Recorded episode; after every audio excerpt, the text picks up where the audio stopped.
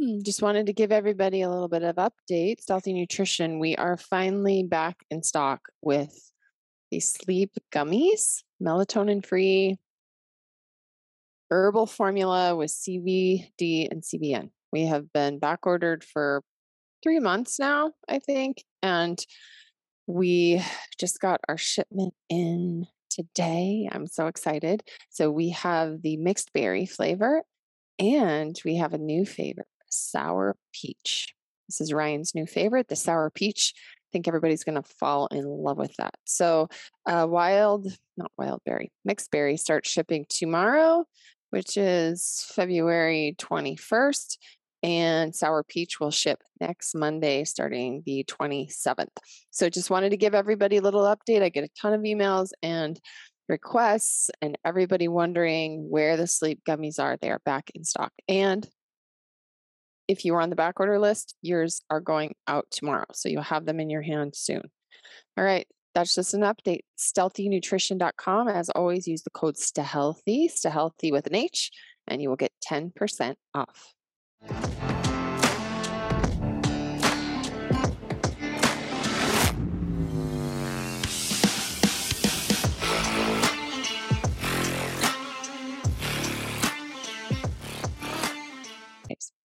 So there's been a lot of interesting stuff in the news lately um, around the food supply. And as many folks have heard, uh, eggs are in short supply. Um, we have chickens, and this time of year, because it's super cold out, they don't lay the best, but they do lay. We do have the proper feed, and we've got light, etc., and some heat and stuff. So they do lay. They just don't lay as much as they do when it's nicer outside. Um, and our chickens are getting older and a lot of them aren't laying. Last summer, three of them just, I went out there and just found three of them dead. So our girls are getting older, they're not laying as much. And so we need to get a new brood. The problem is finding laying chickens right now is about impossible.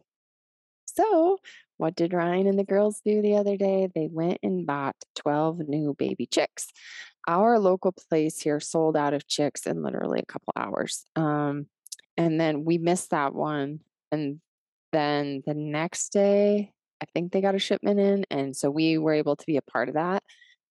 But even by the time Ryan showed up to get those ones, he said they were pretty much cleaned out. So I think that there's a big run right now on people realizing that they need to maybe have a little bit more of their own um, source of getting food. And eggs, of course, are really kind of a cheap and easy way to get protein and good fat. And so, um, if if your family likes eggs, then considering getting chickens in the past was something I think people were like, "Oh, we'll do that sooner or later." I don't know, but now it seems to be really hard to get chickens, and uh, we'll see how long this goes on. There is talk out there, you know, that there's going to be another pandemic and it's going to be a bird flu this time, et cetera, et cetera. So something is going on. They're calling all these birds. And if you have your own chickens, I think that's a great way to um, get this uh, very useful high protein source in your diet. But hopefully, where you're at, you can find some. Um, I think Ryan and I had this conversation this last week, and we're, you know, we realize in the last couple years we've gotten away from gardening as much just because it was a time issue. Moving to Montana starting an entirely new garden out on the high plains and the clay soil.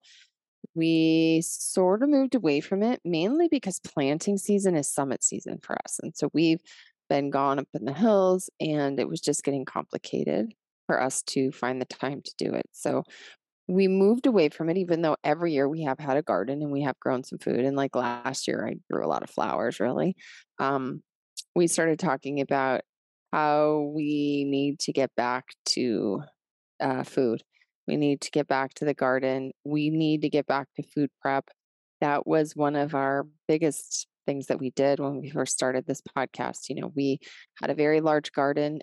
Every fall, we were harvesting. We were we were pre- prepping and prep, preparing food for the fall and the winter. Uh, Ryan's got this new toy of the Harvest Right that he's had for a little over a year now. And he's kind of going gangbusters. So, you know, our kitchen flooded at Christmas. So we have not actually had a full kitchen. I have a utility sink and I have my oven hooked in, but we don't have any kitchen cabinets on the lower part. We don't have a kitchen counter. So it's been a little interesting um, doing food. But what we found, Ryan's finding is he's just taking meat uh, that he needed to clean up and cut and all that. We're just taking stuff like that, um, grinding it, boiling it, and then freeze drying it. And it can go in cans or bags and last for over 25 years. So we decided actually this year we're going to freeze dry a bunch of our meat because we have, yes, folks, five freezers in our garage. It's sort of ridiculous. And they're full of meat and everything else. And I mean, God forbid the power goes out or something, even with a generator to keep all that stuff going it's a little ridiculous. So we have the medium sized harvest right. We're hoping to get the large one. We're investing in the large one because it will do a lot more food. The extra large does a whole ton. I don't know if we're going to go that high up, but if you have the finances for that, that would be the way to go, especially to do all your meat really, really quick. Um, so we're going to end up doing a lot of that. And we just found that the freeze drying, just the time in which your food lasts and the nutrient quality of the food is by far outdoes dehydrating. Now, dehydrating isn't bad, and we have dehydrators and we do dehydrate certain things. So we make leathers in there, we make jerky in there. Um, you can have your dehydrators going as well. And um, we like the one from, we do have um, Excalibur. We've got a couple of those, the dehydrators, and then the nine tray, and then we have a 10 tray from uh, Meat Your Maker. And that one's really nice. We use that one as well. So, and then we've got a grinder from them, and we have a um, chamber sealed vacuum packer. I think that's what it's called from them. So we really have everything. And Ryan is getting serious now. He he used to be such a prepper and when we moved to Montana, he slowly he kind of got out of it a little bit. I just don't know if the winters are longer here and we got lazy and COVID hit. And I mean, we were gardening and everything, but we just weren't doing what we used to do. And now he's like getting back to business. He's got a whole area in the basement. He's um has a prepping area now. We have a fridge down there. We have a small freezer down there so he can freeze or we have a larger freezer actually and he freezes all his you know when you you're going to freeze dry something you like make it and then you freeze it and then you put it in the freeze dryer and it works a lot faster. So he's got a whole system um, that he's running and my next step is i'm going to get like a hydroponic greens grower. Um, i went over to my neighbor's house and she had this really cool thing where she grew greens and herbs and stuff and We've seen those before, but in Washington, you know, we could just grow them in our greenhouse. Um, and I really want to have one of those. I think they're great for just keeping greens throughout the winter, which our winter is so long here in Montana. So I'm researching those. If anybody has ones that they like, you know, drop me a DM or send me an email um, from the website at stealthyhunter.com. And so I'm looking into that. And then we are also going to be turning our basement again into a grow place for starts. And we're hoping that we can start getting our starts, start getting our starts going here in the next month. So this is a very appropriate introduction because we're going to talk to Sean McCoy again from Frank's Little Farm in Missoula. We're just going to talk about winter gardening and the things to get ready for planting season in summer. Here in the north, it is winter.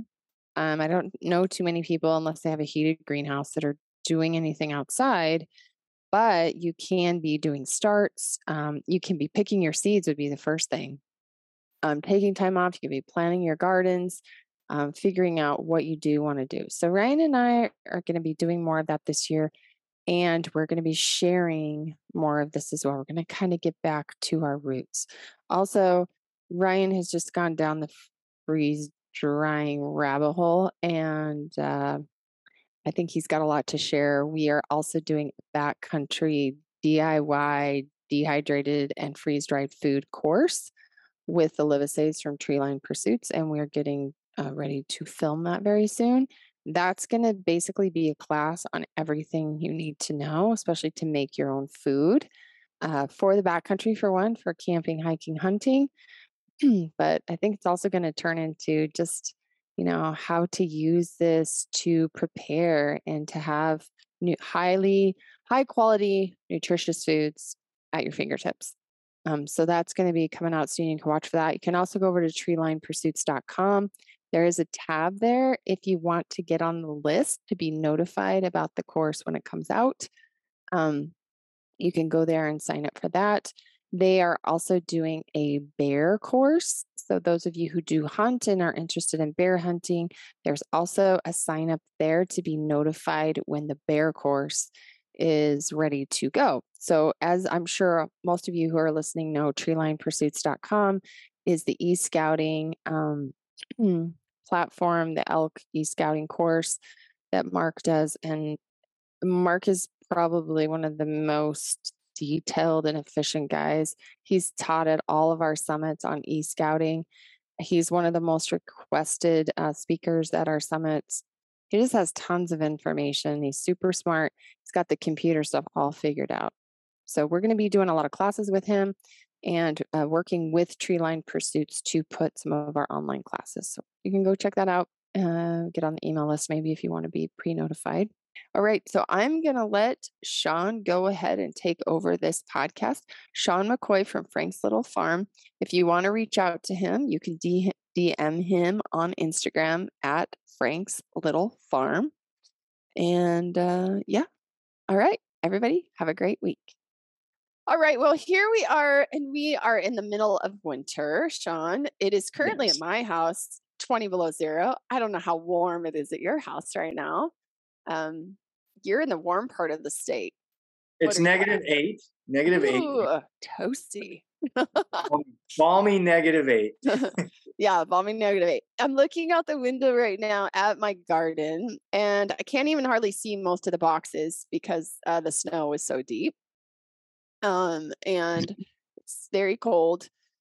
So gardening is kind of maybe not on the radar for a lot of people right now in Montana obviously there's a lot of other places in the world people are listening from here maybe in arizona right, right now, now, they're gardening right mm. growing things this is their gardening season really yep and i always forget about that you know when you live in the north you think like in the winter everybody's having winter and yeah. you realize lots of places are not having winter this time of year they're actually growing their food this time of year so I wanted to have you back on just because everybody loved your podcast before the series that we did on gardening. I've got tons of comments on it. And um, I wanted to just have you back on and maybe we can talk.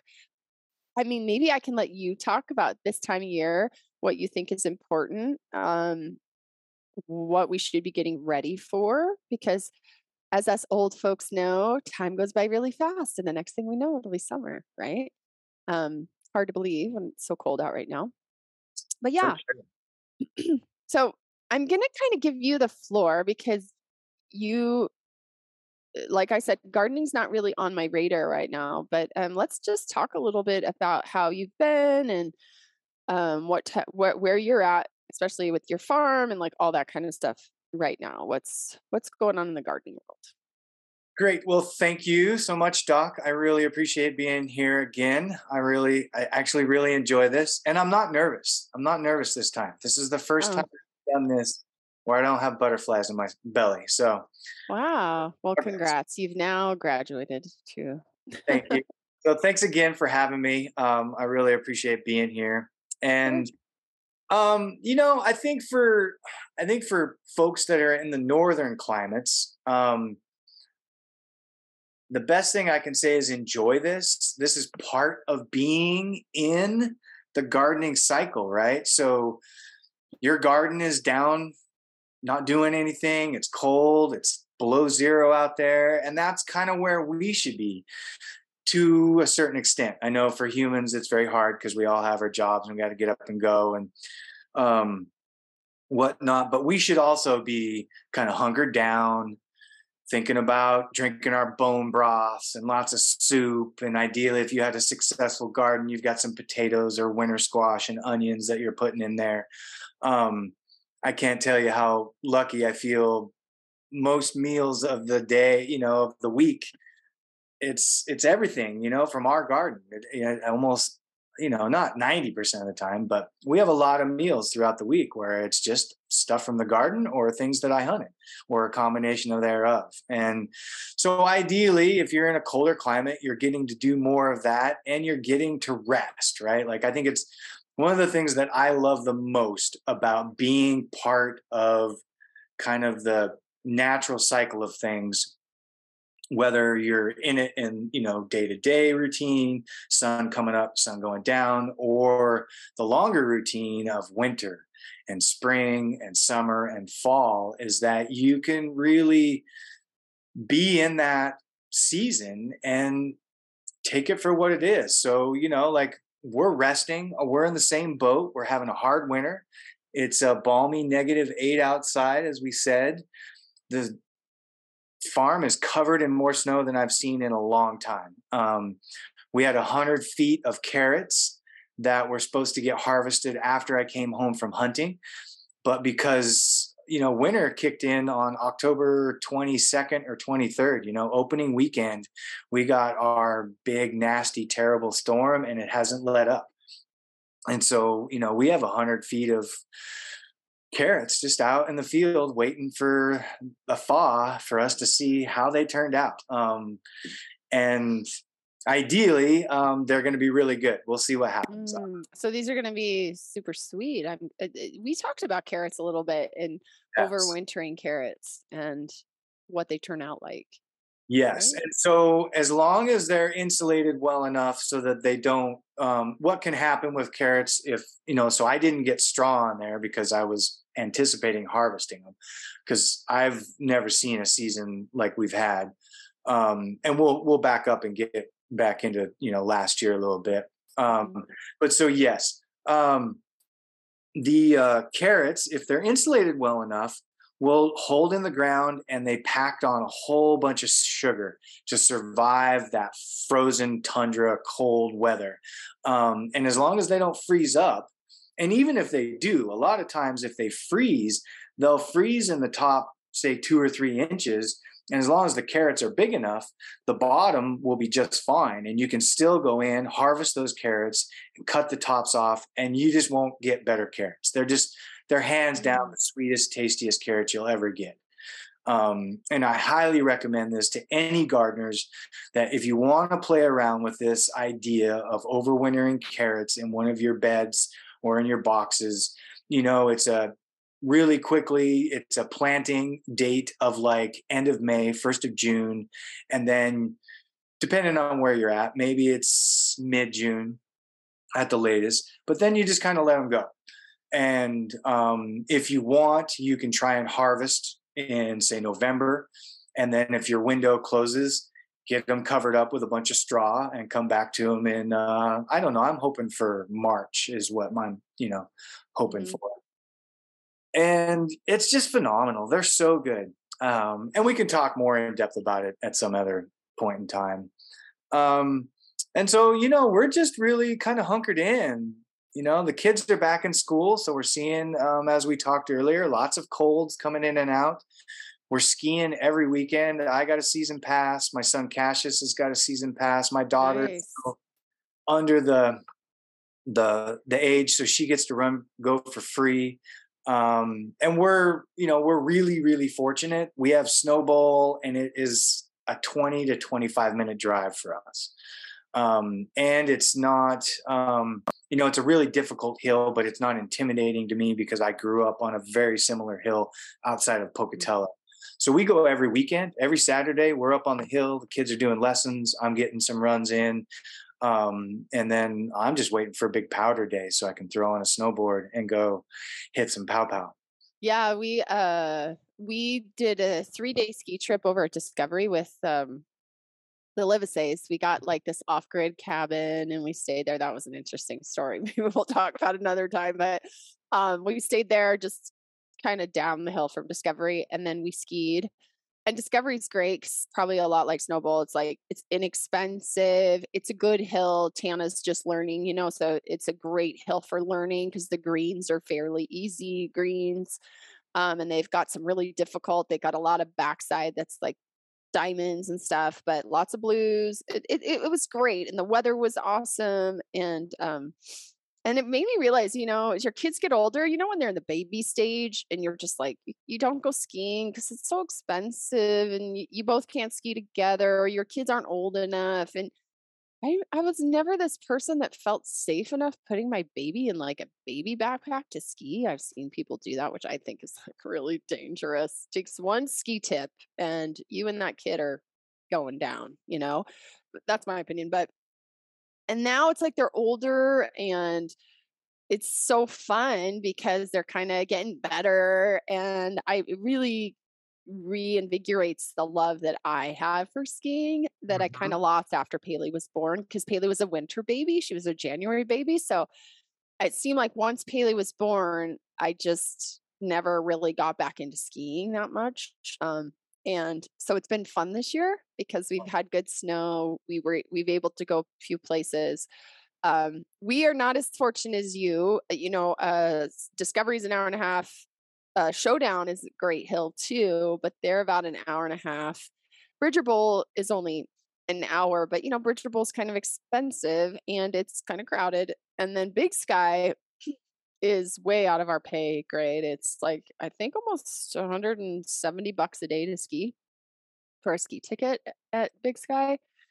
Um, but we were lucky enough. I have a patient who lives in the Yellowstone Club, and we were lucky enough to go spend a day at the Yellowstone Club. He invited us to come, which was very gracious of him. Um, and we had an amazing time. And you know why? Because the Yellowstone Club has nobody on the mountain. And it literally, you have a whole mountain to yourself. It's just members. And it was slow season or whatever. It was after holidays. It was great because, you know, when your kids are learning to ski, and part of the fear when you're learning to ski and you're snowplowing and you're turning is people coming so these busy ski hills, they get kind of intimidating for kids when they're learning to ski, and there's nobody. So we could just do groomers all day long, and t- Tana be really comfortable. She's kind of like me. She's kind of a nerve nervous wreck with heights and people, and so it was awesome. We had an amazing time. Um, but uh, yeah, I really have rekindled some love for skiing again. So I'm like, maybe talking about money earlier rethinking about putting some money into the season passes for someplace. You know, Bridger and Big Sky are kind of expensive, but Big Sky has this program where if you have good eh, grades, I guess, um, you can get your kid a season's pass for four hundred dollars. Wow! If they have good grades, so you can show that, you know, and it'd be even worth it getting something like that for the kids. And then, I mean, the season passes to Big Sky are still expensive, but if you get them a good time, you could probably even that out if you could get the kids for 400 bucks, like that's pretty cheap, right? Um, yeah. But yeah, I I think skiing is kind of like I don't know if you agree, but I feel like when you're in that place and you're skiing, it's like if the world leaders would just get together and go skiing for one day, there would be world peace. Like it just feels so good. It's beautiful. You're moving, like it's gorgeous. You know what I mean? You're getting yes. a little adrenaline and you're kind of happy. Like it just, I don't know, it just makes me happy. I don't know why. It makes me happy.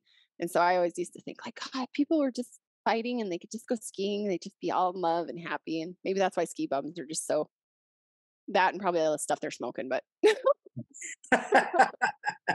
well, it is. I mean, it, you can, you know, and of course, it's important to acknowledge that not everybody can afford it, but if you can, it is. It's it's a great sport, and I grew up doing it and I really love having my kids into it. And I think it's just a good activity.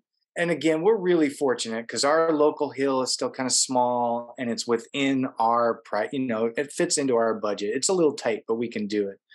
Um, and then, you know, another thing that I'll hit on as far as like for my routines, this is my time of year when I'm really back in the gym. And this is our first year, you know, we're members at the YMCA um, and you know, so you know, if you can and you're you're hunkered in a little bit more and you don't have that really hardcore work schedule, this is one of the things I love about being a farmer is it as I'm able to live more in this cycle.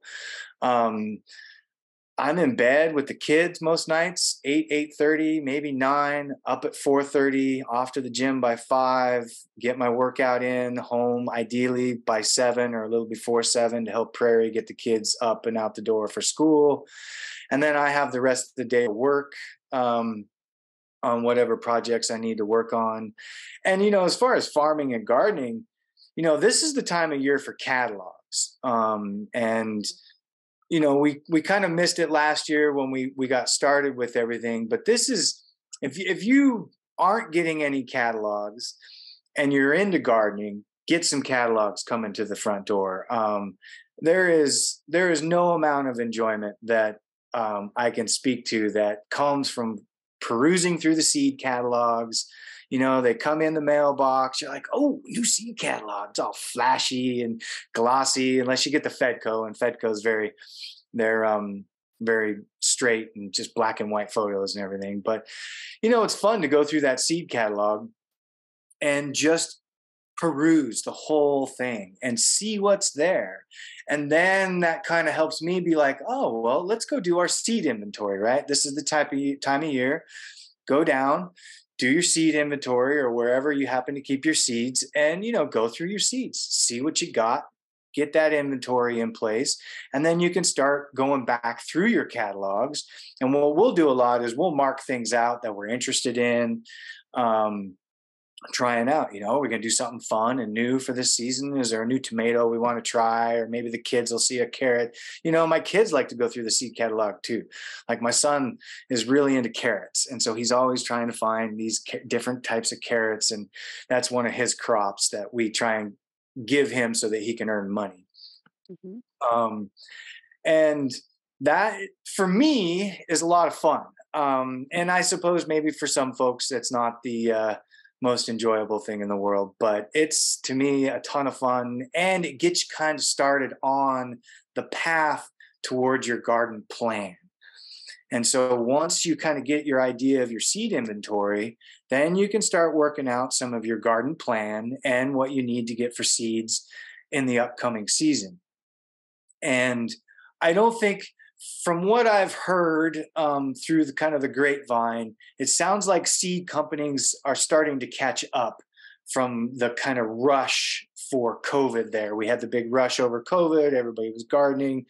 It sounds like the seed companies are starting to kind of make up for that ground. There's a lot mm-hmm. less demand um, for seeds. Um, I heard from some of my farmer friends who grow and sell seeds and then it just also seems like there's not quite as big a push. So maybe it's not as big of a deal for you to like start thinking about buying your seeds quite yet but i would say by the end of february really start to be getting that fine tuned like i think if you want to get the seeds that you want you want to start purchasing by the end of february 1st of march because you know seeds have been running out in the last few years and you might not get everything that you want or maybe something you want um, is on hold. Like last year my favorite melons were on hold and then i forgot about it and didn't realize it until i went to like start them in the greenhouse and realized i didn't have my favorite melon seed.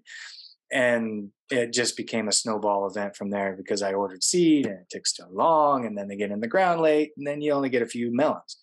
So it's it's advantageous to start thinking about your garden now, if at all possible. Um, and if you can get those pieces of the puzzle rolling forward, then by the time you get to thaw and spring, you're really ahead of the game. And you've got a plan in place. And, you know, maybe you're adding on, maybe you're taking away, you know, like we're taking a whole bunch away this year. Our, our farm is going to shrink quite a bit um, and it's good to like have an idea of how you're going to go about that for the year. And if you're new to gardening you can really start to look at what well last year let's do that again and then let's find some more new things to try out. And you know i'm always going to advocate expand your garden. If you can if you're physically feel capable if you feel like you have time within your work schedule and your family schedule, expand your garden, make it bigger, give yourself more room. Um, you know, like I just don't think you can go wrong.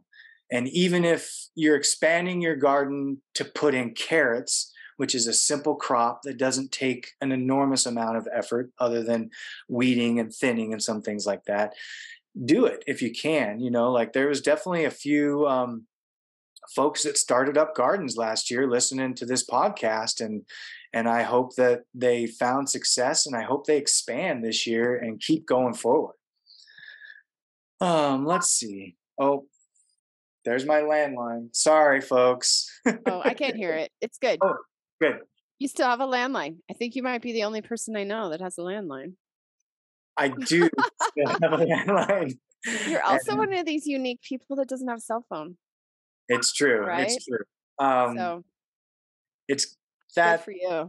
Uh, I do, and I love it. And unfortunately, it's probably going to go away, and maybe at some point we'll talk about why.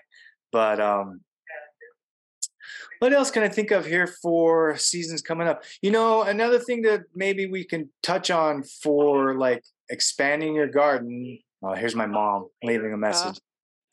I think mom called one other time while we were doing a podcast. I think she's a regular on the show. yes. well, she calls me at least at least two or three times a day. Oh, that's sweet. It is. It's nice.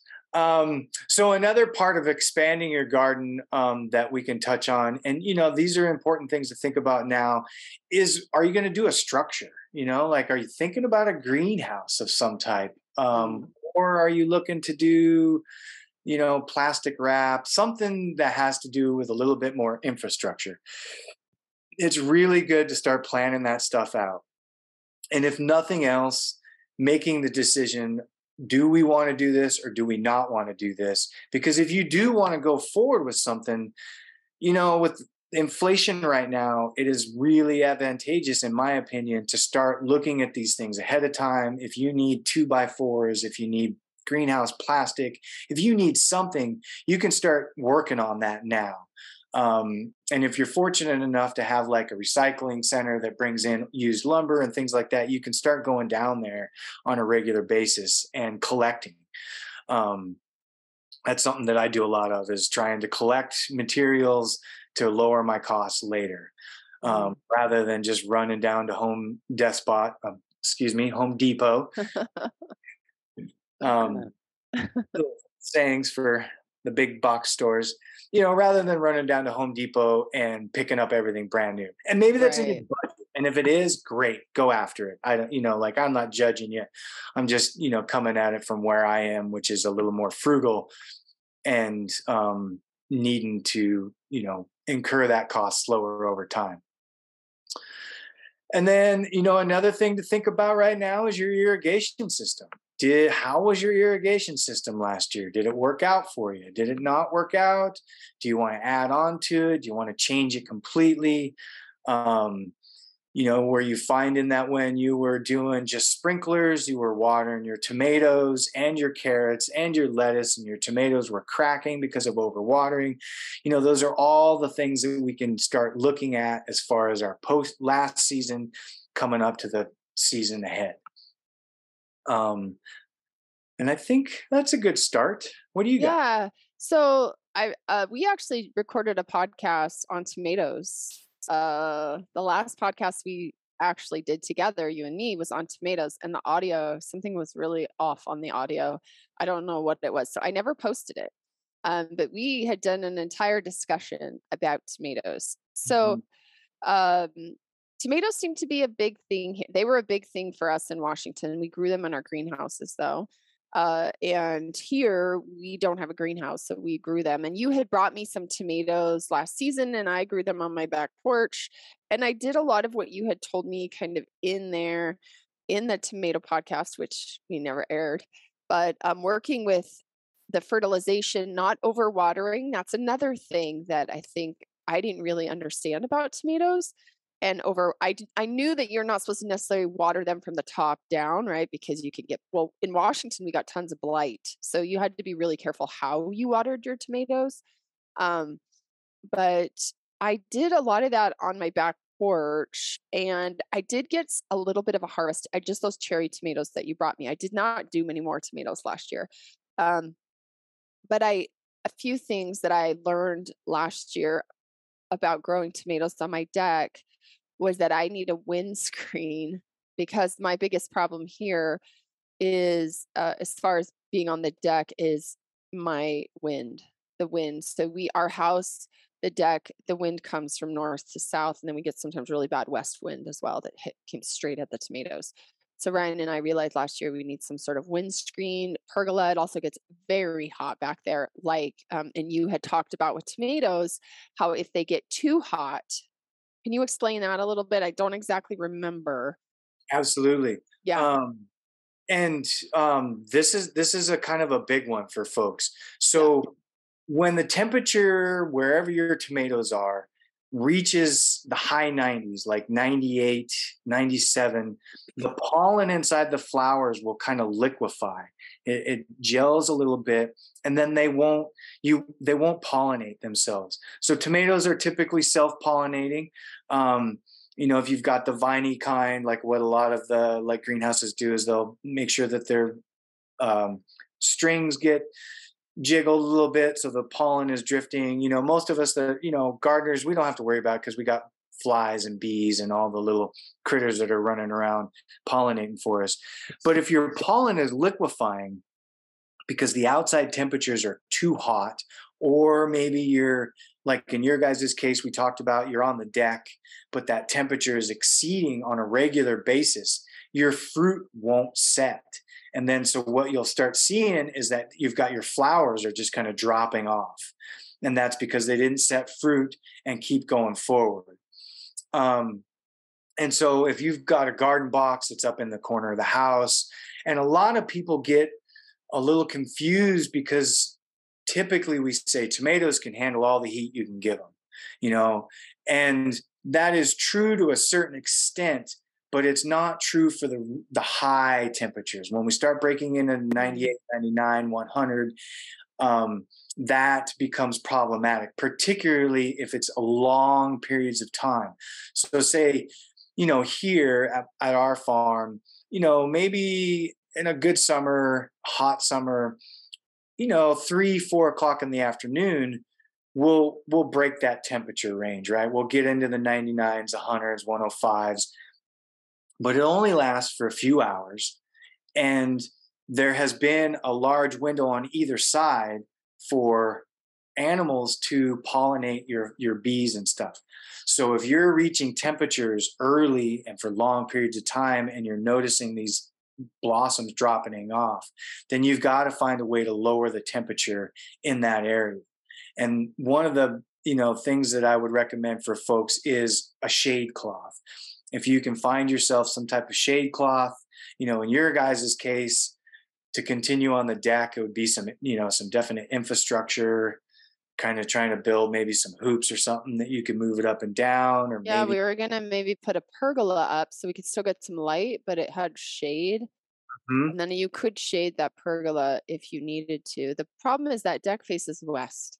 Yes. So once the sun gets over like after two, three o'clock. I mean, it is direct sun on our porch until sunset. Mm-hmm. And the siding, if you go out there and try to touch the siding in the afternoon, like it's a full on sauna. I mean, you could sit out there next to the siding and get like fried on that deck. So that's where I screwed up this year was I didn't take heed of that and I left those tomatoes out in that hot sun too much. The wind and then that hot sun and so I noticed I would get some, but I didn't get a whole lot. And I think it was because of that. So um, my front porch gets good morning sun. So I don't know if that would be better to have the tomatoes on the front porch where they get the morning sun and they're still going to get warm because it's it's warm here. I mean, it's 100 degrees some days out here at our house, but the front porch is shaded after about 11 o'clock in the morning. Mm. But then I've thought like tomatoes need more sun than that. Um, and so I didn't have them on the front porch. I had them on the back porch. Well, and then you've also got the challenge with the front porch that deer will come wandering through and nibble on some things if I don't. Yeah, I have to. I couldn't do that. I guess you're right. On my front porch, they would they would do that. And our front porch is a worse wind tunnel. So if the wind is blowing from north to south or south to north in the winter, some summer sometimes it's doing that out of the south. that over that covered porch that we have is like literally a wind tunnel. When you walk out there, it's just like Mhm. but sometimes the wind is actually worse on the front porch. Um, now, last year, the two years before, Ryan had a, out the, had them out in the garden in tires. He had built tires up, you know, and he planted them down in the tires so they could grow up. The problem we had was our watering system, and we were doing the overhead watering, so they were getting watered probably too much. And that's I'm learning from you. My the the, the tires block the wind, which is great but I think they were getting too much water and they were Mhm. getting watered from the top. So that's not good either. Um, It's not ideal. Um, and I would definitely say that, you know, like you didn't screw up, right? You just, you know, it's a learning process, right? You, and Yeah. You're, you're, you're, you're doing an experiment, right? You've never tried growing out here. So it's important that, in my mind, that people don't be too hard on yourselves when something doesn't go quite right. Just make the mental notes or make notes about it and try and change the environmental conditions. Um, so you know, like for you guys, if you're if you're kind of stuck with that porch situation, um, you know, building whatever. What was it you calling it again? What is that? called a pergola. My builders, but that's what she called it. So it's where they build it so that the wood comes out and it's slatted. So there's Oh, yeah, yeah, yeah. shade, but there's still sun coming through a little bit. It's not. It's not like a total like you know roof. Yes. Okay, Yeah. I got you. So that could help. And the shade cloth that I was mentioning. So you can buy shade cloths, um, and you know, depending on how much you want to spend, um, you can buy it with as much light penetration as you want. So you can, you know, like so my peppers, we put shade cloth on all of our peppers these days, and it's like a it's a it's either 30 or 40 percent light reduction And, And are you- your peppers in a in your greenhouse? no summer? You're there all- outside in the ground. Mhm, So do yeah. you just have hoops or something, and you're putting the shade cloth over it, or do you just no go i'm sorry i didn't mean do you put the shade cloth right on them? um so what we do is we use t posts Mm. um and then we string them from the t posts and then on my um south and east sides i try and do a little bit of a curtain and what we're trying to prevent with this is sun scalding um and for peppers that's really huge and i've had a real problem with it for many years um and starting not last year but the year before that i started using shade cloth and my peppers are doing so much much better Mm. um, we had a shade cloth in our green on our greenhouse in Washington because in the summertime it would get really hot in there, and so we had to have a shade cloth on our hoop. You know, we had a hoop house greenhouse, so we had the shade cloth. That shade cloth now we we used it and turned it into a grasshopper trap when we moved here because we were like, what do we do with this? And Ryan made this huge net thing with it, and we were out. We just go out in the front yard and catch grasshoppers because all we had was grasshoppers for years. Um, yeah which i mean i don't know if we should delve into that now we'll let's save that because that's We- fascinating thing that you guys did not have grasshoppers last year So we did not have grasshoppers. My mother, and I think I've said this in another podcast, my mother, who has lived here since I was in second grade, right? Long time. She said that they come in three year hits. So you get them for three years in a row and then they kind of go back. But if you were to get them again, you can kind of expect that they're going to come back uh, two more years after that year. Um, our third year, they weren't nearly as bad. The first two years, uh, they were horrific. And we did a lot of podcasts on how we're basically just feeding the grasshoppers. But after we had we talked with you and we did all this investigation of it, the next year they just really didn't come back. Um, interestingly enough, we went to look at a ranch out um, in the breaks for our summits uh, this year. We're probably going to be doing our um, summits out in the breaks, which is really awesome because it's a brand new territory. You know, the breaks is kind of a mule deer haven. Um, it's way out there. This is like real way out there, Montana. But the rancher, who's uh, he's a cattle rancher, and he said they this year they had the grasshoppers ate everything. Hmm. Like they struggled with feeding their like their cows are grass fed. Basically, the grasshoppers ate it down to nothing. And so they had it over there this year. They had grasshoppers. And I think he said they had in the last two years. But we didn't have them here. So I, I don't know. Um, there is definitely a cyclical pattern to grasshoppers and most insects, I would say. Mm-hmm. Um, and there is also a pattern that that comes with the amount of moisture and rain and you know dry spells. So there's a lot going on there. Um, we had a lot of rain last year. Remember, yeah. you you had the problem with your tomatoes, and we didn't even. It was raining through June here. We were having huge rainstorms. So would that be a factor in maybe why the grasshoppers were so bad here? I th- I wetter so. is worse for them, or drier is better for them, right? Um, or I don't. I guess I can't can't. I should be a grasshopper expert. Maybe I should study up on that. have to go back to school. Um, no. this is anecdotal, but I definitely think there is a correlation between um, how much rainfall we get in the spring and how many bugs we end up having overall. Um, and it, it's a relationship that I think changes species to species because I feel like when we have a really wet spring, we see more flies in the high country and mm-hmm. different things like that. But we, you know, like I didn't see as many grasshoppers last year either. Um, but you know, again, there's a lot of factors going into that and my guess is is that there's probably studies out there that can explain it more um, but they have a cycle and you know i think the important thing for gardeners is to you know if you if you start a garden like you guys did and you're just overwhelmed by grasshoppers don't allow that to define your experience just recognize that that's that season and we're going to try again next year and we're going to see what happens and we're going to shift things around and we're going to find ways to protect things and keep plugging forward with that garden because sooner or later you can either get your pests under control through different means you know whether it's mowing the grass and for grasshoppers you can you know keep the feed down. You can use the, uh, some different um, spore, which is just a mm. spore that they eat and then it kind of kills them. And then that can transition through a few of the generations um, within that season because they cannibalize each other.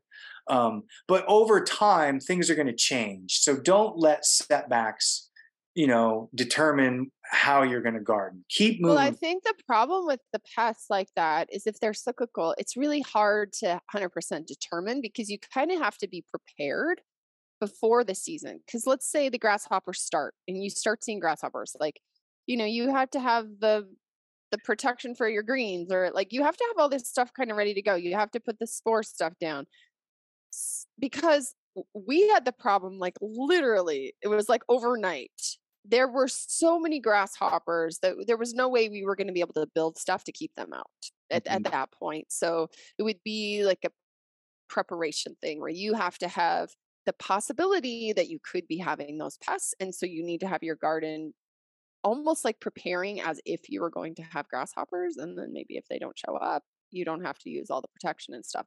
But that's what we figured out. And we did get some of that stuff you told us to get where we put around, around the pot, we put in the garden and but we were so thick into the grasshoppers by then. I don't really know if we saw a difference because it was too late. Their life cycle had already there was like billions of them, and that is not an exaggeration. Like you would walk out in the front yard, you would be getting pelleted in the face with them. That's how thick they were.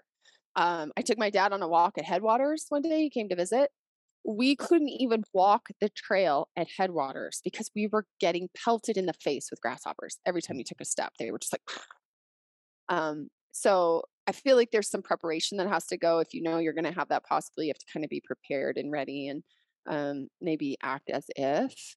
Maybe when you're in a place long enough, because that's kind of how we were too in Washington. You know, we were on that little piece of land for 20 years, a little bit more than 20 years. So we kind of knew the cycles a little bit. We had slugs. That was our biggest pest, and they came every year. Slugs just come no matter what. But we have a lot of water there, so we're going to have a lot more slugs. Um, but you kind of learn the land, you kind of learn the pests, you kind of learn the cycles. So we we've only been here, you know, we haven't been here that long to really understand like, okay, this is like the cycle of the grasshopper. This is it comes three, it's gone for three, comes back. but that's that may take you over a decade or more to really learn about your place and um think this is where a lot of people get frustrated and they give up on these things and they get frustrated because you have to be patient and these things are not immediate gratification right? They you have to learn their life cycle and that could take like two decades. I mean people don't want to think about that but like sometimes if, if you're going to be in one place um, you might learn learn learn about that. Um, yeah and i mean those are really good points. Um, and you know like if that long term thought process is unappealing to you um, then you know maybe gardening's not for you or maybe you really love gardening and that's just a component that you need to start learning how to manage better. And i think you're dead right right? You got to be prepared for those grasshoppers. And you know some of the things that you can start to learn is that if if you're really paying attention the grasshoppers really start kind of i'm going to say you know around here in late may and if you're if you're seeing them, you'll you'll find them um, when you they're the little babies. You'll be tiny, like, tiny little babies, and they're not making that big of an impact on things yet. Mm-hmm. You might not even see them on your plants; they're just kind of on the ground doing their thing. But if you can catch them at that age, and you'll be like, "Oh, I got grasshoppers," then you can start to you know like get your defenses ready to go. Um, you know, and the same thing goes with just about you know any pest. If you're if you're seeing some aphids in say June, then you know, like last year, we had unbelievable aphids in the fall. Um, and flea beetles. I man, last year was the worst flea beetle season I have ever seen. Hmm. Um, and there were a lot of things that were really hard about last year. I put last year in the top three most difficult seasons um, that I've, you know, my 15 years of farming. It is in the top three. Um, I grew a lot of flowers. So you brought me calendula, you brought me broccoli, cabbage. I did grow those. Um, but I just I planted like wildflower mixes and the the calendula was great last year. It was amazing. I harvested some of the seeds, so I'm excited.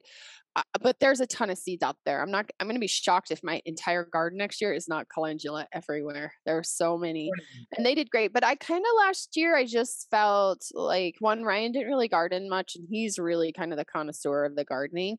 And me, it was just kind of enjoyable to grow a few things and see how they grew and what I liked or didn't like about them um, and then grow flowers and I had cut flowers and I had the calendula. So that's kind of what I did last year just because um I wasn't like overly excited about keeping up on the garden. I think that's another thing we have to talk about is that you're talking about planning, getting prepared, picking the seeds you want, picking the plants you want, but also thinking about what is your commitment. Um, and with Ryan and I, what's happened over the last few years is that we have summits in June and June is our main planting season here in, in, Montana. Whereas in Washington, our planting season was really March through May, depending on if we were planting in the greenhouse or kind of like you do, getting ready for the summer in your greenhouses. You know, that's what we were doing. So June was even somewhat of a harvest season, depending on the plants that we had planted already, right? Peas and stuff like that. Whereas here, June is our planting season. And when we have summits, um, it's just kind of become hard for us to plant. So we end up planting late. Last year it rained crazy. And uh, so we didn't get a lot planted and we just weren't really committed. So I think that's another thing. Like, what is your commitment? How much you said, you know, you're always a fan of expanding, adding more to your garden, but also understanding commitment, how much time you have. Um, and I think we've started navigating that. That's been our biggest culprit. That's been our biggest thing we think about when we garden now. You know, we used to just love to like get the seeds and plant everything. But in Washington, it was kind of easy to experiment. It was easy to do that kind of stuff. And because things really grew. I mean, they kind of grew easily compared to here. And so here we have to be strategic because it's a lot of wasted money. If you just get seeds and then you plant it and they're not going to do good anyways. And then if you're not committed to taking care of them, um, I think that's a big problem. For me this year, kind of one of my goals is the watering system. I think the watering system is really important here for sure. Having a drip system, like we talked about in our previous podcast, I think that would benefit us the most so that the food that we did have, if we were leaving and we were going and, you know, like we do, we travel or we're camping or we're at the summits or whatever, our garden is getting taken care of and we're not relying on like a house sitter, uh, you know, with the sprinklers and, and that kind of thing. Um, we can have more of that drip system going. So to me, I feel like that's what I would like to focus on. The other thing is, is a greenhouse where we live is pretty essential for a lot of things, and that's just because of the short growing season.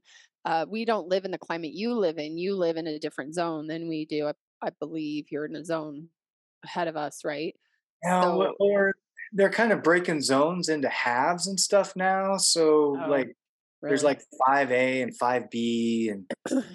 Yeah, you're you're in a zone. You're kind of in the garden belt over there. You get more sun. You get warmer, a little more humidity. I think you're kind of like in northern Idaho. You just get a little bit more of that than we do, and um, so you know, like for us, it's kind of the commitment. It's the time. It's what we're going to grow, not wasting too much money, and then getting the greenhouse set up so that we can have a longer growing season.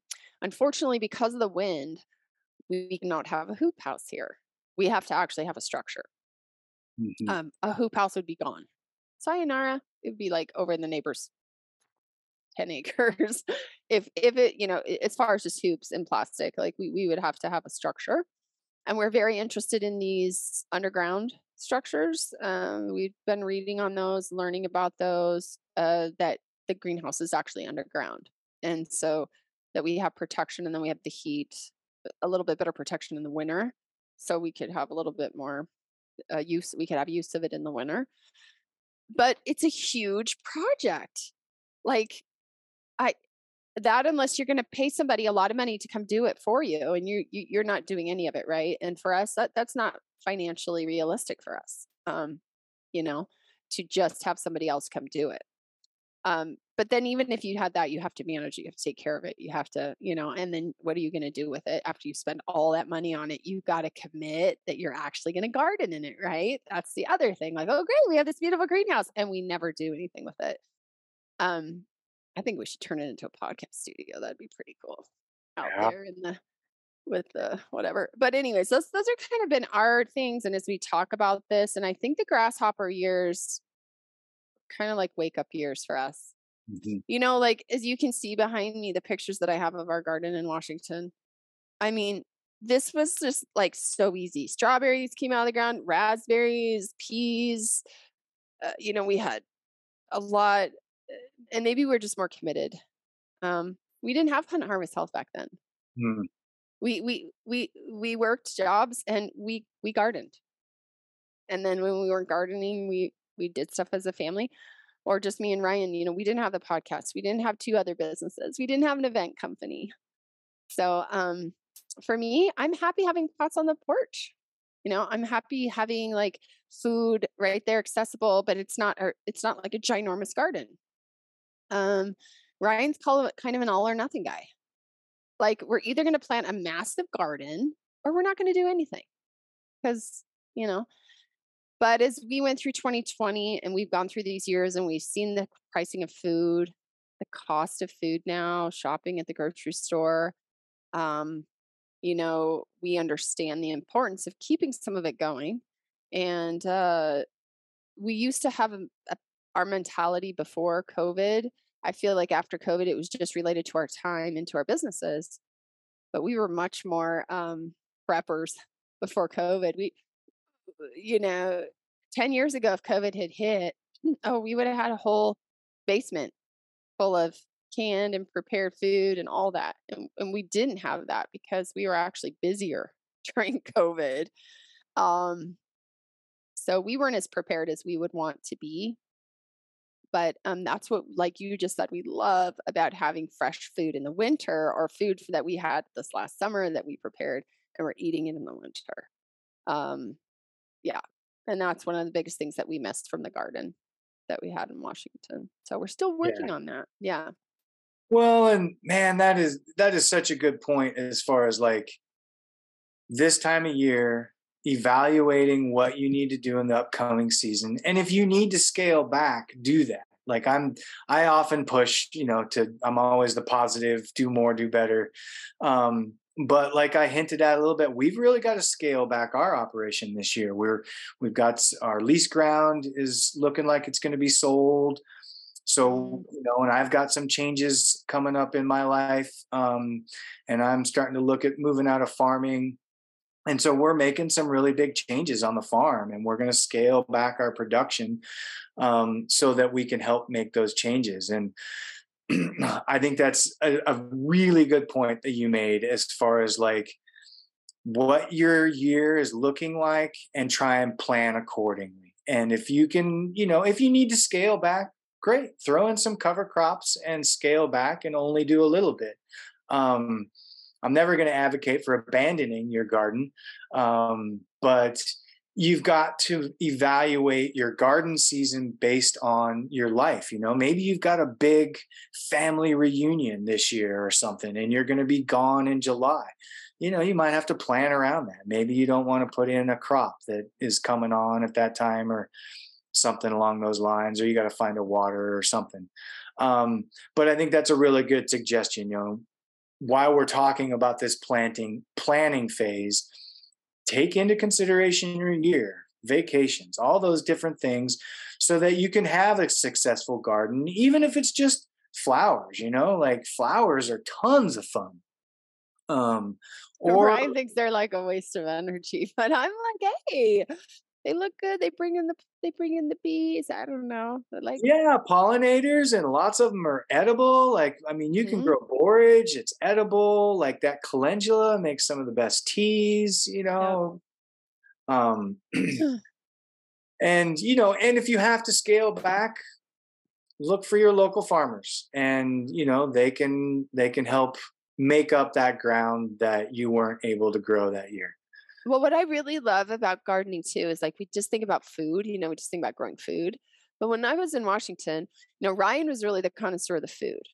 He had the greenhouse, the tomatoes and the peppers and the grapes and like all those things. But I had a front yard and I had boxes that I'd cultivated for many years that were full of herbs, medicinal herbs, um, perennial herbs, um, you know, dandelions. I have an entire recipe on my website for dandelion root tea and every spring, uh, when I was cleaning up my front area, I would get dandelion roots that were like, you know, some of them were half a foot or longer long, big old roots, because um, we had amazing soil that we had grown over the decades. And I would, instead of just taking those dandelions and throwing them away, right, I would dry the roots out and I would grind them up and make tea with them. And uh, you could use the dandelion greens or whatever because we didn't spray. We didn't we, none of that on our property.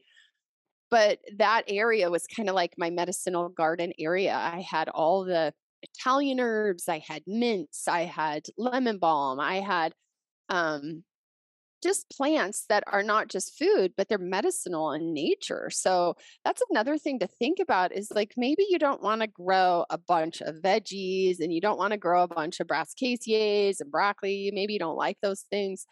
If you want to grow something, try growing some of these herbs. Try planting perennials that will grow back and they will give you medicinal benefits.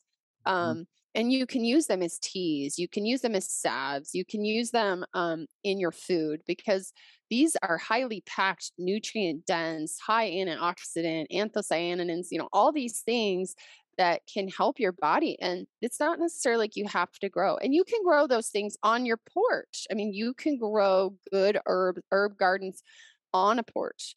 Um, they tend sometimes to even be more resilient than the veggies do and stuff because they're used to a lot of these plants have to learn how to be resilient in order and that's how they make stronger medicine sometimes within themselves. So um, i think that's another thing and that's another thing that i really miss and i really want to do around here is to have my house surrounded by medicinal gardens.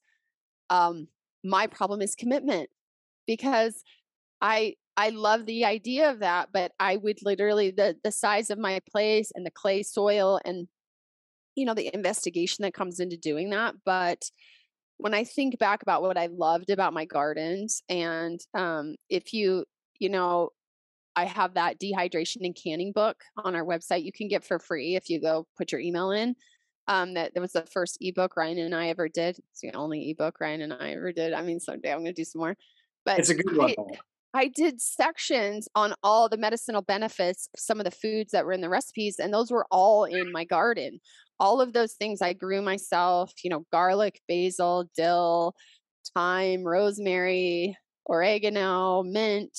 These are all basic things, but um, they're all medicinal. And that's what I love about those things. And so you can go get that and you can see the benefits of just even growing those kinds of things um, and using in your food. Um, I don't know.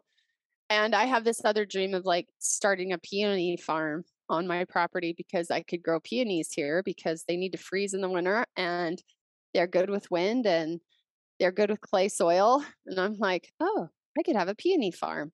But then again, how much time do I have like to be growing a peony farm, right? And um but these are the kinds of ideas that I come up with sometimes because I realize like oh, maybe we're not in the best place to grow vegetables without a greenhouse, you mm. know? Um I get it. So what else could I be doing with my property that could be giving me the benefit of touching plants and being with plants and um the healing quality that plants bring into people's lives that besides just food. Absolutely. You know? There's something about being with plants that is so um you know, it's like this. When you go to the grocery store and you buy like strawberries or raspberries, blueberries, whatever, it is almost sacrilegious for me to buy a thing of raspberries because in Washington, I had a raspberry patch that was 50 yards. Let's say it was huge, right? It was a huge, maybe not 50 yards, maybe 20 yards. Okay. It was big. Like you could be out there every day doing an eight hour shift picking raspberries. This was like so many raspberries. But there was something about the raspberry plant. There was something about being in there, picking the raspberries, learning about the raspberry plant, replanting them, learning how they, the soil that they like. And, and then they produce this amazing fruit for you. And those are the things that I love about like your grapevine, you know. And then it's like you go to the store and you buy these and you have no relationship to it like you don't understand like that and that's what i miss and that's what i love about being with the plants and having these these experiences and i i think that um you know as a physician and as somebody who helps people with their health and like these plants are really powerful in how they can help you whether you're eating them as a food or you're just spending time with them and you're trying to grow them and learn what they need, right? Um, and then then what they provide for you back. That's that's what I love for it. I'm more on an energetic level, and um, I don't know how I went down that rabbit hole, but I oh, I think it started really well with herbs, and it was a great rabbit hole um, because you're spot on, right? Um, yeah, like it, if you can't grow vegetables for whatever reason and you know and we talked about if you're in an apartment and you've got like a balcony or something all of the plants you just listed out um, are phenomenal things to grow and they're so fun and they you know like i got into wildcrafting and herbs kind of before I even introduced, you know, like I gardened maybe as a kid and whatnot, but um, I learned a lot about wildcrafting and herbs before I kind of got into the farming side of you know my adult life, and that is still a, a big part of our life as well. However, because of the same thing time work and commitments we don't have the herb garden that we would like i, I mean prairie would have a huge herb garden mm-hmm. if she could um, but we don't have the time there. It's really challenging for us. And we don't even get out to wildcraft like we used to. Um, you know, like there used to be many, many more days going out into the woods looking for red root or um, St. John's wort or, you know, uh, echinacea. Well, not echinacea, sorry. Um, trying to think of the heartleaf one. Um, oh, uh, arnica. Art, arnica yeah. Arnica which you know is is one of my favorite plants in the world because if you've never tried arnica salve for a you know sprain strain or bruise you're missing out. Um it is it is immediate. I feel arnica salve when i put it on an injury immediately. Um yeah. Yeah, and, arnica is kind of one of those foundational things you should have in your home, anyways, if you have children and stuff, even if it's just the homeopathic, because it's so great for trauma. It's so great for bruising. It's great for falls. It's great for scrapes. It's just, um, it's also, you know, constitutionally used for the personality type of somebody who's had a major trauma and they just go, I'm fine. I'm fine. Nothing's wrong with me. And they kind of go in the corner and they hide. They hide from people, right? And they're having a massive trauma, like a car wreck or something. You know, think about something. And they're the person that's like, I'm fine. I'm fine. I'm fine. But they're like internalizing all their traumas and it's causing them illness. And so arnica constitutionally is a great remedy for those people that have that kind of tough constitution. They don't like to admit to uh, wrongdoings and how they feel. They don't like to admit about how they feel. Um, and so arnica is great for that as well. So if somebody's going through that or they just had a trauma or saw something bad, you know, uh, arnica is a great remedy as well. Um, this is a great area for arnica too because the high mountains arnica loves high and dry, right? Yeah. You didn't have arnica in the Pacific Northwest, uh, but we have it here because the reason that it is so good for scrapes and bruises and trauma is because it grows. It's quite a traumatic, it has to live quite a traumatic experience to grow. So it's mm. the whole idea that arnica itself has to live through trauma of the wind and the weather and the heat and the cold and all that in the high and dry climates to to even grow. And so that's why it's a good plant to use for those conditions. It's also a really pretty little flower. It is. It is. And for the elk hunters out there, if you learn what pedicularis is, um, elk love to eat pedicularis. Um, and so, you know, if you're looking for food sources, um, if I see pedicularis, I know that elk will be in that area mm. at some point or another. Um, you know, what last does pedicularis look like? Well, okay, so there's there's three or four different varieties of it. Um, so one of the easiest ones to identify is elephant's head, which if you look at the flowers, it, it kind of comes in a in a tall stalk, and the flowers, um, I can't think of another flower that mimics it, but the flowers kind of are in a go around the stalk in kind of like a cattail type type mm. you know how the cattail is a cone type of thing that goes down the stem yeah pedicularis um, elephant's head does the same thing. It's kind of a cone shape that goes down the stem with a serrated leaves that come off of the sides. And it's usually a pretty pink or purple flower. And it looks like an elephant's head. It literally looks like you can see a trunk. It's got the ears.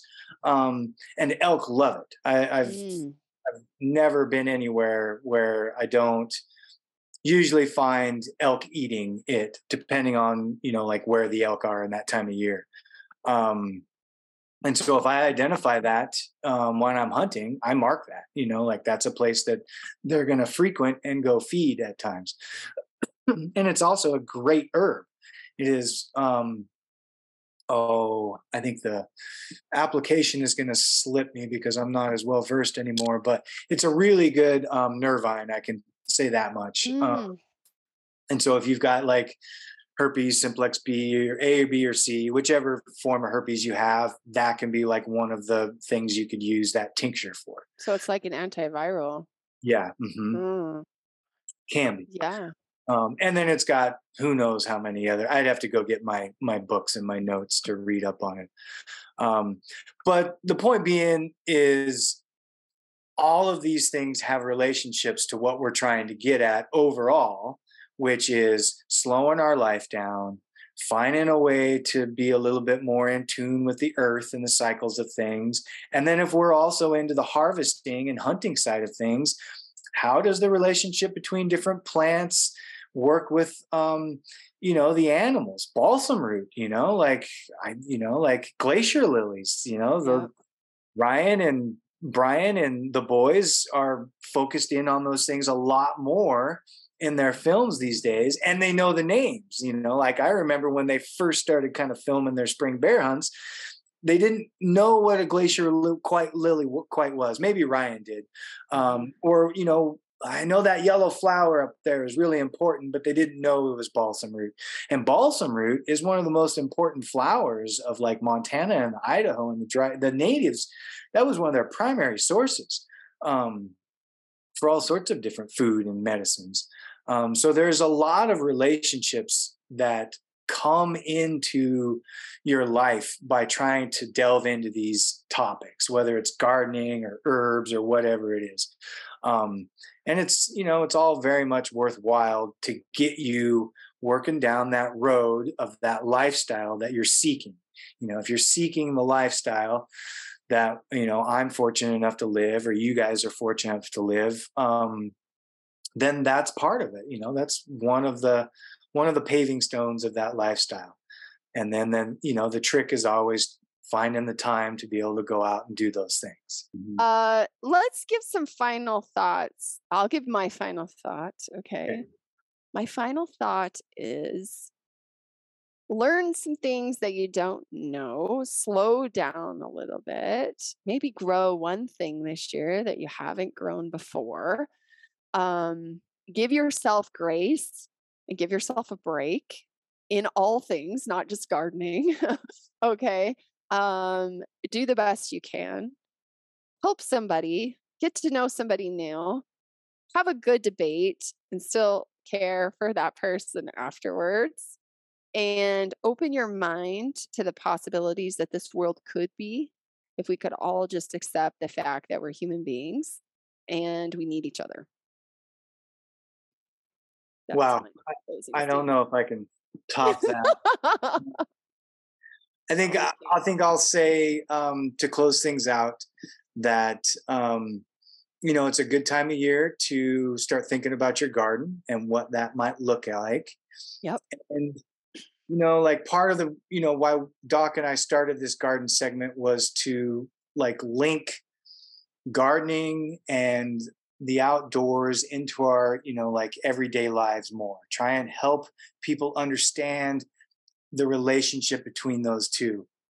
And I think one of the things that's going to come out in this podcast is that that relationship is linked to everything.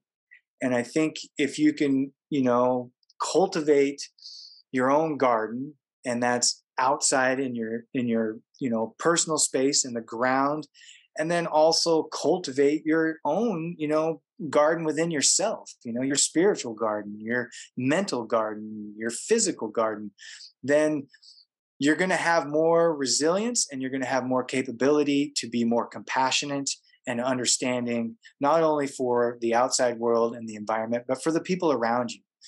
And that to me is one of the biggest keys of life is a little more compassion a little more empathy and uh, we'll all be doing a lot better Cool, Sean. Thanks for doing this. This is oh, always oh, fun. Uh, we'll do another one. Come up with a topic again. Uh, winter's going to be gone pretty soon. It's going to be spring. So, yeah, what are the things that we talk to? We need to get ready for in the spring. Um, let's do. So we have batted around the idea of doing um, people th- turning in questions to us. So let's do that next. Yeah, let's, let's do questions. Okay. Well, thanks for listening, everybody. Uh, Sean, where can everybody contact you if they want to? Yeah, you can still get me in the same places. Everything is under um, our farm's name. So Frank's Little Farm. Um, Instagram is your best place as far as social media goes. I'm just not very good about keeping up with Facebook. Um, it's not my thing. Or you can uh, email me at frankslittlefarm at gmail.com. Um, and you can go to our website, frankslittlefarm.com, if you want to call or if you're in the area, stop by the farm, look us up. Cool. All right. Thanks, Sean. Okay. Until next time. Yeah. Bye. Bye.